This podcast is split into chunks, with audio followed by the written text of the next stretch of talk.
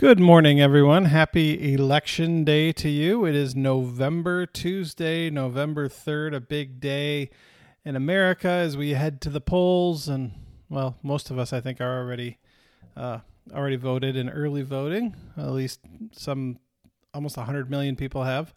Uh, so today's a day to watch the results, and hopefully we'll get some results this afternoon and uh, see how things go. So it's election day. Hope you're having a day of peace. Hope you're having a day of joy. Uh, hope you're uh, enjoying your day. And uh, thank you for making this part of your day. Uh, good morning, Margaret and Patty. Thank you for joining us. We hope uh, the two of you are doing well. So, today, what we're going to do is we're going to pray.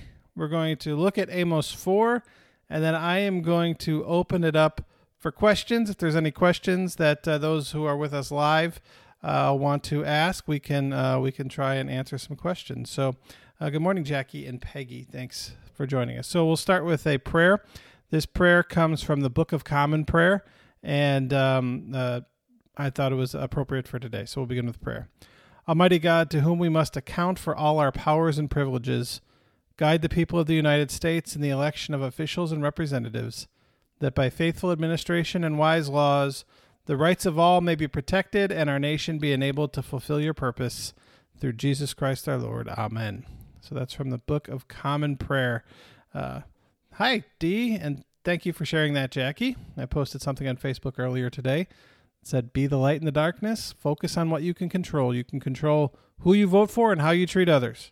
You cannot control who others vote for. You can't control who wins the election, and you can't control how others treat you. But if we focus on what we can control, that's a good place to start. So, today let's talk about somebody we definitely wouldn't vote for. We definitely wouldn't vote for Amos. Amos is not somebody who we would vote for because Amos, well, he's a, a, shepherd, comes right out of the pasture. Not to say a shepherd couldn't be president, but uh, he comes and he just comes and speaks the truth and tells everybody how bad they are. And I mean, he's just somebody who holds a mirror up and says, You are the worst people ever, and God's going to punish you, and all that stuff. And basically, he tells them everything they don't want to hear.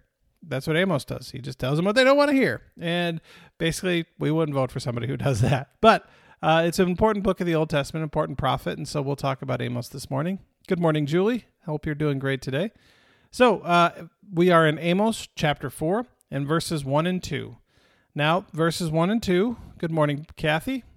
Uh, verses 1 and 2 are directed towards the women of Israel. Okay, so uh, here we go. Verse 1 Hear this word, you cows of Bashan who are on Mount Samaria, who oppress the poor, who crush the needy, who say to their husband, Bring something to drink. The Lord God has sworn by his holiness, the time is surely coming upon when you, uh, when they shall take you away with hooks even the last of you with fish hooks. Nice, right? Wow. I mean, that's that's in there. That's in Amos chapter 4. Uh, so back, he wasn't a trained prophet, he was a shepherd. And when he wanted to get the point across to the women of Israel, he called them cows. Right? I mean, this is just this is what you would say, you know, the type of language that we would say an edu- uneducated person would use today, right? That they would they would refer to them in a way that just I mean, there's there's got to be a better way to say this. But anyway, now he wasn't calling them cows because they were overweight, though some may have been. It was because they gained their wealth and influence by oppressing and crushing the less fortunate. Basically, uh, they used their affluence, their wealth, uh, in in self pleasure, greed, you know, all about me, right? It was all about me. And so uh, he calls them cows because all they focused on was themselves, because they were greedy. They didn't take care of anyone else. They didn't care about anyone else. Uh, they were purely self-indulgent in their in the way they lived, and so that's why he calls them uh, cows. Um, and so they all they did was pursue pleasure and comfort. They wanted they wanted pleasure and comfort. And I think that's kind of something that we need to hear today that we are people who like, I don't know about you, but I like pleasure and comfort. I like to eat good food. I like to be comfortable when I sit down at night. I, you know, I like pleasure and comfort are good things. So, so when is it appropriate to pursue pleasure and comfort in life? I mean, I think it's an important question that we ask. Uh, how how much time should we spend being comfortable? How much time should we spend doing the things that give us pleasure versus how much time should we spend looking out for others and how much time how much should we share with others and and so I think that's one of the things that we should all reflect on that. Reflect on that for each and every one of us. Uh, and then it says, The Lord has swollen by his holiness that they will take you away with hooks, with fish hooks. I mean, uh, imagine being told that you're going to be dragged away, but you're going to be dragged away by your mouth with a hook in it, just like a fish. They're going to stick a hook in your mouth like a fish and they're going to pull you away.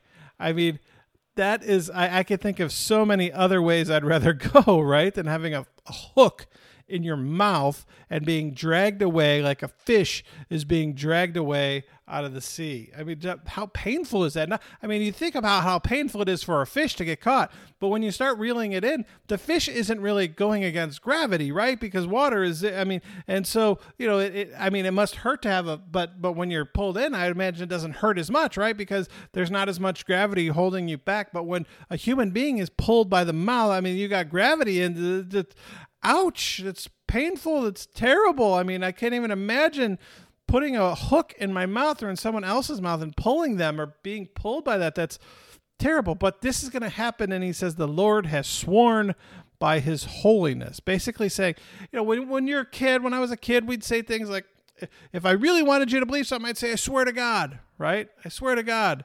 Well, this is God basically saying, I swear by myself. I, sw- I am God and I swear to God. I swear by my holiness. I, I swear by everything that I am uh, that judgment is going to come. It's going to be a reality. And, and God does not lie. And so you have to believe that this is coming, that you will be taken away uh, having hooks in your mouth. I mean, it's just, ouch. I mean, this is God saying, I swear to God. How crazy is that? How crazy is that? Um, okay, so then uh, we'll go to the next verses. Verses 4 and 5, still talking about the cows of Bashan. Come to Bethel and transgress, to Gilgal and multiply transgression. Bring your sacrifices every morning, your tithes every three days. Bring a thank offering of unleavened bread. I'm sorry, bring a thank offering of leavened bread and proclaim free will offerings. Publish them, for so you love to do, O people of Israel, says the Lord God. So there was a tithe that was to be brought every three years. Every three years, according to Deuteronomy fourteen twenty three, a tithe is is ten percent. So every three years, you are called to bring ten percent and off make it as an offering to God. And so, uh, basically, what Amos is saying is, you could bring it every three days and it wouldn't matter. You could bring a tithe every three days and it wouldn't matter. It's all just an outward show right? It's not about your love of God. And he goes on to say that uh, bring a thank offering of leavened bread and proclaim free will. I'll publish them, for so you love to do, O people of Israel. It, the people of Israel had created and corrupted worship in such a way that it wasn't about them. It wasn't about their heart or their action. Uh, it was about you know it wasn't about them worshiping God. It wasn't about them giving to God. It was about was about having fun. It was about doing something that they enjoyed, and it wasn't about God at all. It was about the way they looked, and it was about the way uh, that others saw them, and and it was about having fun for them. And so you have to ask, well, is it wrong to measure worship by how it pleases us? Is it wrong to talk about worship in such a way that, well, I go to this church because I love the worship, right? Because it makes me happy. Because you know, oh, is worship about is worship about pleasing ourselves, or is it about being there for God? Is it about our love and admiration for God? Uh, I, you know, it's one of the things that I think again we need to struggle with because for many of us, worship is about ourselves, right? I mean, it, let's be honest. It's you know we, we like to sing the songs we like to sing and we like to do the things we like to do, uh, but sometimes you know we need to set aside what we like and what we want for the sake of doing things that make God happy, for the sake of doing things that please God for our love and admiration for God. And so I think that's what Amos is getting at here. All right, verses 9 through 12. Uh, further judgment on Israel. It says, I struck you with blight and mildew. I laid waste your gardens and your vineyards. The locust devoured your fig trees and your olive trees, yet you did not return to me, says the Lord.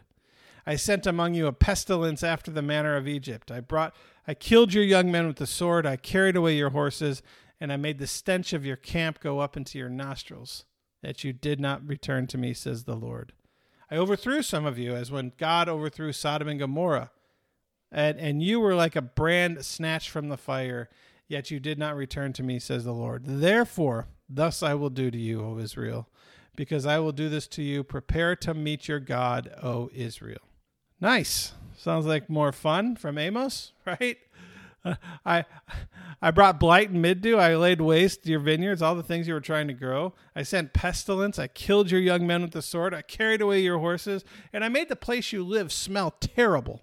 I overthrew some of you, and you, uh, it, like Sodom and Gomorrah, and you were like a brand snatched from the fire, yet you didn't return to me. And it says, Prepare to meet your God, O Israel. So, like any parent, right? The it starts with something small. The the it builds. God's punishment builds. So I struck you with blight and mildew. You should have returned to me then.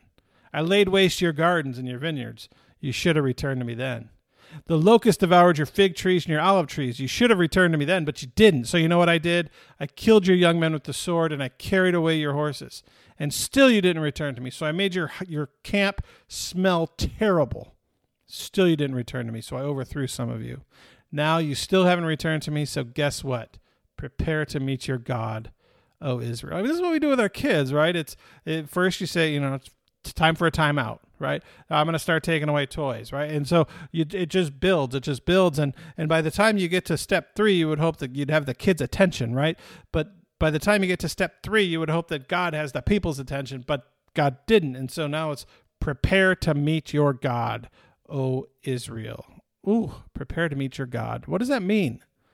What does that mean? I mean to me it means prepare to get in trouble. Prepare to be in trouble. I'm coming and i'm going to make things miserable, right? Prepare. I, when I, I mean, I remember sometimes when I was a kid, it would be, you know, when I would do something bad, my mom would say, I'm telling your father. Just wait till I tell your father. And then dad would come home, right? And you'd have to, uh, you'd just sit there and wait and you'd, you, oh, you would just be so scared, right? You'd be so scared. And then when dad got home, you just knew it was, it was going to be bad. Well, guess what? Prepare to meet your God. It's going to be bad it's going to be get bad because God is not happy. God is not happy with the way you've been acting. God is not happy uh, with the things you've been doing. And God is not happy with your responses and your ignoring ignoring uh, the, the, the the guidance and chastisement. Uh, and so it's going to be bad. Prepare to meet your God, O Israel. So that's that's all for Amos four. So um, we will stop there. We will uh, pick up again on Thursday with Amos chapter five, and uh, we'll see what happens with the election. And on Thursday, it'll be, uh, you know, hopefully be a, a calmer place to live being in the, in America, but we'll see. So everyone have a wonderful day. Thank you for joining me. I will talk to you soon and we'll close with a quick word of prayer. Good and gracious God, we thank you so much for the lives that we have and for this nation that we get to live in where we're free to do these things on Facebook and to be with one another uh, and, and proclaim your word and, and do all the things that you call us to do. We pray uh, for all those who are going out to vote today that you would um, help them all to vote uh, vote according to their values, which would be hopefully a reflection of your values. And, and we just pray that everyone would know that they are loved uh, and that we as a nation would come together and work for peace and unity. In Jesus' name, amen. All right, everybody, have a great day. Take care. Bye.